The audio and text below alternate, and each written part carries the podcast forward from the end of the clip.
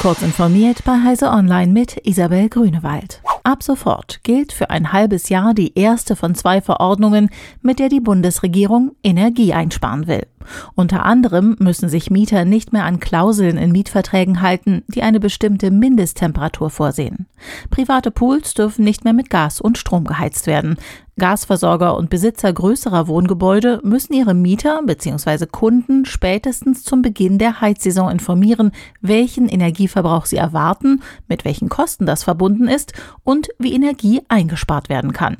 Auch auf den Straßen wird sich die Verordnung bemerkbar machen, vor allem wenn es am Abend dunkel wird. Von 22 Uhr abends bis 6 Uhr morgens werden Leuchtreklamen und Werbetafeln ausgeschaltet, wenn dies nicht zur Verkehrssicherheit nötig ist, wie etwa an Bahnunterführungen. Die Idee des fliegenden Batteriewechsels ist so alt wie die Anfänge der jüngsten Elektroautowelle. Doch immer wieder platzten die Träume, weil nicht genügend Unternehmen mitmachten. Nun will eine Handvoll japanischer Firmen, angeführt von Toyota, das Konzept wiederbeleben.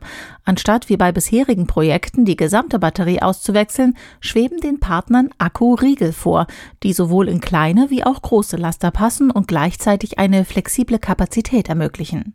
Ein weiteres Ziel ist, die Elektrifizierung von Nutzfahrzeugen zu beschleunigen, ohne gleichzeitig die Logistikunternehmen sowie das Stromnetz zu überlasten.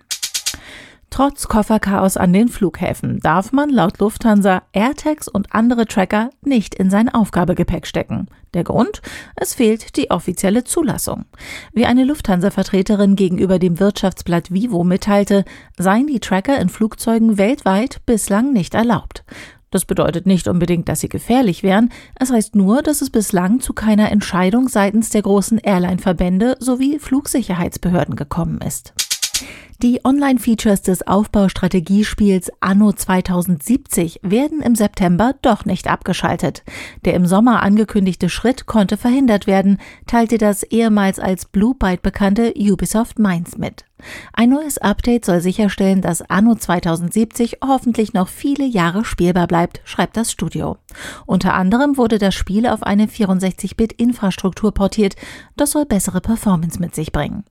Diese und weitere aktuelle Nachrichten lesen Sie ausführlich auf heise.de. Werbung Jonos ist der größte Hosting-Anbieter in Europa. Mit Hosting-Dienstleistungen, einer Cloud-Infrastrukturplattform und den passenden Services bietet Jonos alles für den digitalen Erfolg. Von der Domain über die Webseite bis zur Cloud. Auf Wunsch unterstützt Jonos alle KundInnen mit kostenfreier Beratung durch feste Ansprechpartner. Auf dem neuen Jonos Content Hub teilen Digitalisierungsexperten ihr Fachwissen zu Webhosting, Infrastruktur und Sicherheit. Den Link finden Sie in den Show Notes.